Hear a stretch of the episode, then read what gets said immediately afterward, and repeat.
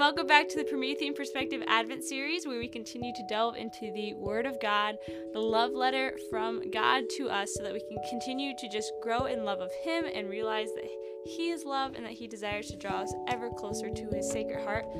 And today is the second Wednesday in Advent. It is also the second week of Advent.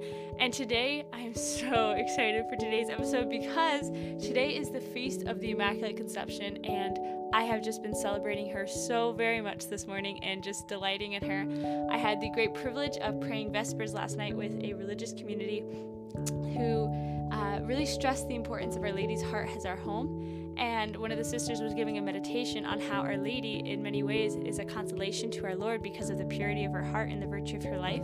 And I think in many ways, you and I are given many opportunities to be a consolation to Our Lady as her beloved children that she can delight in. Christ gives her over to us as our mother, and we are to embrace that and to delight in the heart of our mother and to glorify Our Lady, not not because of um, Our Lady has you know being the one that we pray to or anything of that nature, but because Our Lady is deserving of honor has our Lord's mother.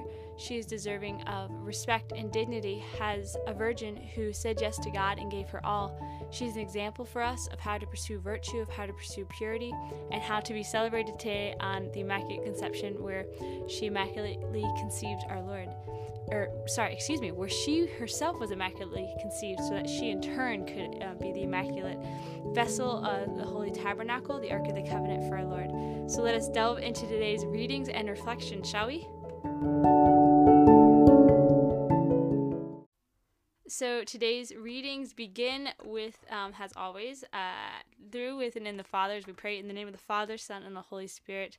So, as I already mentioned, today is the solemnity of the Immaculate Conception of the Blessed Virgin Mary, and our readings take us through Genesis, um, the Psalms, of course, and then into Ephesians and also the Gospel of Luke, because today is a very special feast day celebration of Our Lady of the Immaculate Conception. So let us begin with the first reading, the book of Genesis, chapter 3, verse 9 through 15.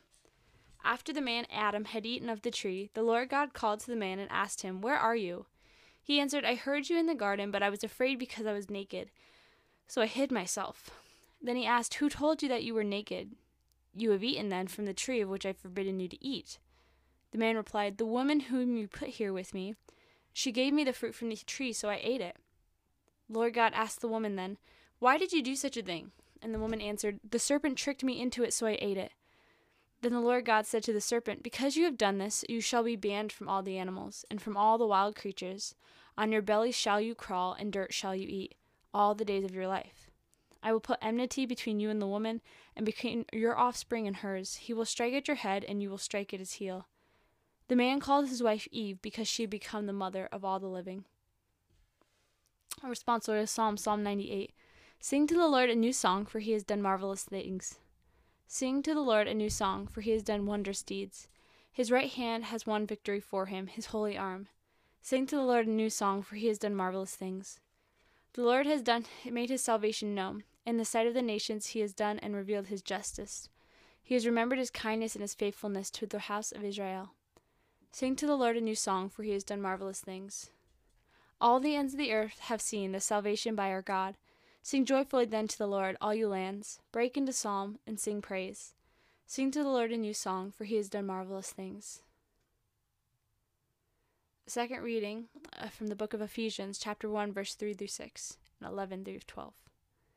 Brothers and sisters, blessed be the God and Father of our Lord Jesus Christ, who has blessed us in Christ with every spiritual blessing in the heavens, as he chose us in him before the foundation of the world, to be holy and without blemish before him. In love, he destined us for adoption to himself through Jesus Christ, in accord with the favor of his will, for the praise of the glory of his grace, that he granted us in the Beloved. In him we are chosen, destined in accord with the purpose of the one who accomplishes all things according to the intention of his will so that we might exist for the praise of his glory, we who first hoped in Christ. A Gospel according to the book of Luke, chapter 1, verse 26 through 38. The angel Gabriel was sent from God to a town of Galilee called Nazareth, to a virgin betrothed to a man named Joseph of the house of David, and the virgin's name was Mary. Coming to her, he said, Hail, full of grace, the Lord is with you. But Mary was greatly troubled at what he said, and pondered what sort of greeting this might be. Then the angel said to her, Do not be afraid, Mary, for you have found favor with God, and behold, you will conceive in your womb and bear a son. You shall name him Jesus. He will be great and will be called Son of the Most High. And the Lord God will give him the throne of David his father and he will rule over the house of Jacob forever, and of his kingdom there will be no end. But Mary said to the angel, How can this be, since I have no relations with a man? And the angel said to her in reply, The Holy Spirit will come upon you, and the power of the Most High will overshadow you. Therefore the child to be born will be called Holy, the Son of God. And behold, Elizabeth, your relative, has also conceived a son in her old age. And this is the sixth month for her who was called barren for nothing will be impossible for God. Mary said, Behold, I am the handmaid of the Lord. May it be done to me according to your word. Then the angel departed from her. So the readings from today are just stunning. I mean, the readings always are just beautiful, but in light of the solemnity of the Immaculate Conception, the readings just bear a particular vibrancy, a particular light. And I think that really is an example and just points to the light of Our Lady uh, and her just faithful response of, Yes, I am the handmaid of the Lord. Let anything that the Lord desires of me be done according to your word, as she says in Luke uh, Luke chapter 1, verse 38. So, happy solemnity to you all. This is a truly beautiful day to celebrate and to honor Our Lady in the glorious and miraculous conception of our Blessed Mother, which was an act of God's utmost mercy and profound desire to bring our Lord into the world, eh, the incarnate Word, through the immaculate heart and the immaculate life of Our Lady. So it is very fitting, I think, that we uh, take time to reflect on the Immaculate Conception has God's mercy because Mercy is a great gift from God, and we don't earn or merit the gift that God gives us of His mercy because God's mercy is not owed to us. If it were, it wouldn't be mercy, it would be considered our right. But we have no right to mercy, truly, because we're undeserving of it, we're unworthy of it. Mercy is, is, is a gift that is given completely and utterly freely by God, and not only is it given, but it is given tenfold in such abundance. And so, on this beautiful solemnity of the Immaculate Conception, it is important to look at, at this gift of mercy with two perspectives. So, the first being that when we celebrate the Immaculate Conception or we say the Immaculate Conception, we, we mean that when God created Mary, has the Blessed Virgin Mary, He created her without sin, without stain. And this was done through a prevenient grace. So, this grace given her is an act of God's beautiful mercy, his perfect and gratuitous mercy. She didn't earn or merit mercy, but God, in his goodness, um, chose out of love to create her without original sin, so that he in turn would have a suitable vessel by which his son, um, the second person of the Trinity, would be able to come into the world. And so, so Mary, for her part, embraced this gift she remained sinless throughout the entirety of her life, all through free will. See, many people don't realize that Our Lady was immaculately conceived and she was without sin when she bore our Lord, but all through her free, through her free will. She could have easily chosen to sin. She could have easily chosen to say no. She had free will. Those powers weren't limited to her. She still maintained a full functioning capability of choosing freely, but she didn't choose what she desired over the will of God. And in turn, the will of God was what she ultimately desired. Do you understand what I'm saying? That the grace that God gave her of His mercy, she chose and continued to choose to say yes to Him throughout the entirety of her, of her life by remaining sinless. So, the second perspective that we can appreciate God's mercy from is that by God creating our Blessed Mother immaculately, He did not keep Mary for Himself. That He instead chose to make Mary um, immaculately conceived, and by crafting this perfection of a creature, um, he permitted her to be our own mother. So the Immaculate Mother is in turn now our spiritual mother in the order of God's grace and mercy.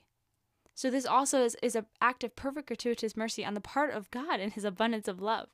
Because we can never oh pardon me, the laptop is speaking. Uh, we can never truly deserve a spiritual mother and and vessel of purity and virtue such as Mary. but we have her, and she is there interceding for us and bestowing on us many, many graces. There's a quote by St. Maximilian Kolbe that when we do our work day to day, we are to only work with one hand because with the other hand, we are to hold on to Our Lady. Because Our Lady will show us how to say yes to God. Our Lady will show us how to lay down our wills and our desires and to align them perfectly and fully, surrendering them all to our Lord, so that we may continue to say yes to anything and everything the Lord asks upon us asks of us. So we're going to reflect upon today the twofold gratuitous gift of God's mercy. That he not only created Mary immaculate out of mercy, but he also gave her to us as mother and queen. So I encourage you, I urge you to seek her motherly care, her motherly counsel, not just during this Advent season, but throughout the fullness of this year. So let us end with a prayer. Dearest Mother, Mother of, of our Lord, of our beloved Christ, Mother of a crucified Son who is victorious in all things, of love, of goodness, of beauty, and truth. Permit us to gaze upon the beauty and the holiness of your life, of your yes, who is perfect in every way. Sweet Mother, permit us to have the awareness that you have been granted this grace from God with which you perfectly and freely cooperated with through your own yes. May we realize that we have the same opportunity to say yes to our Lord. Permit us to always rely on your motherly love and your tender care so that we can continue to allow um, your presence in our life so that we can bestow um, upon you the, the correct honor and dignity that is due. And you, in turn, can bestow upon us the grace of your Son in accord with his plans. So, dearest Mother, thank you for the gift of your Son. Remain in our hearts so that Christ may be born in our hearts as well. Mother Mary, uh, we love you. Help us to increase our love for you. Let our hearts um, be so united to your sons. Um, continue to pray for us and intercede for us, Blessed Mother, and continue to give us um, the grace needed to trust in your Son. We ask all this in the name of the Father, and of the Son, and of the Holy Spirit. Amen. God bless you all and enjoy this beautiful solemnity of the Immaculate Conception.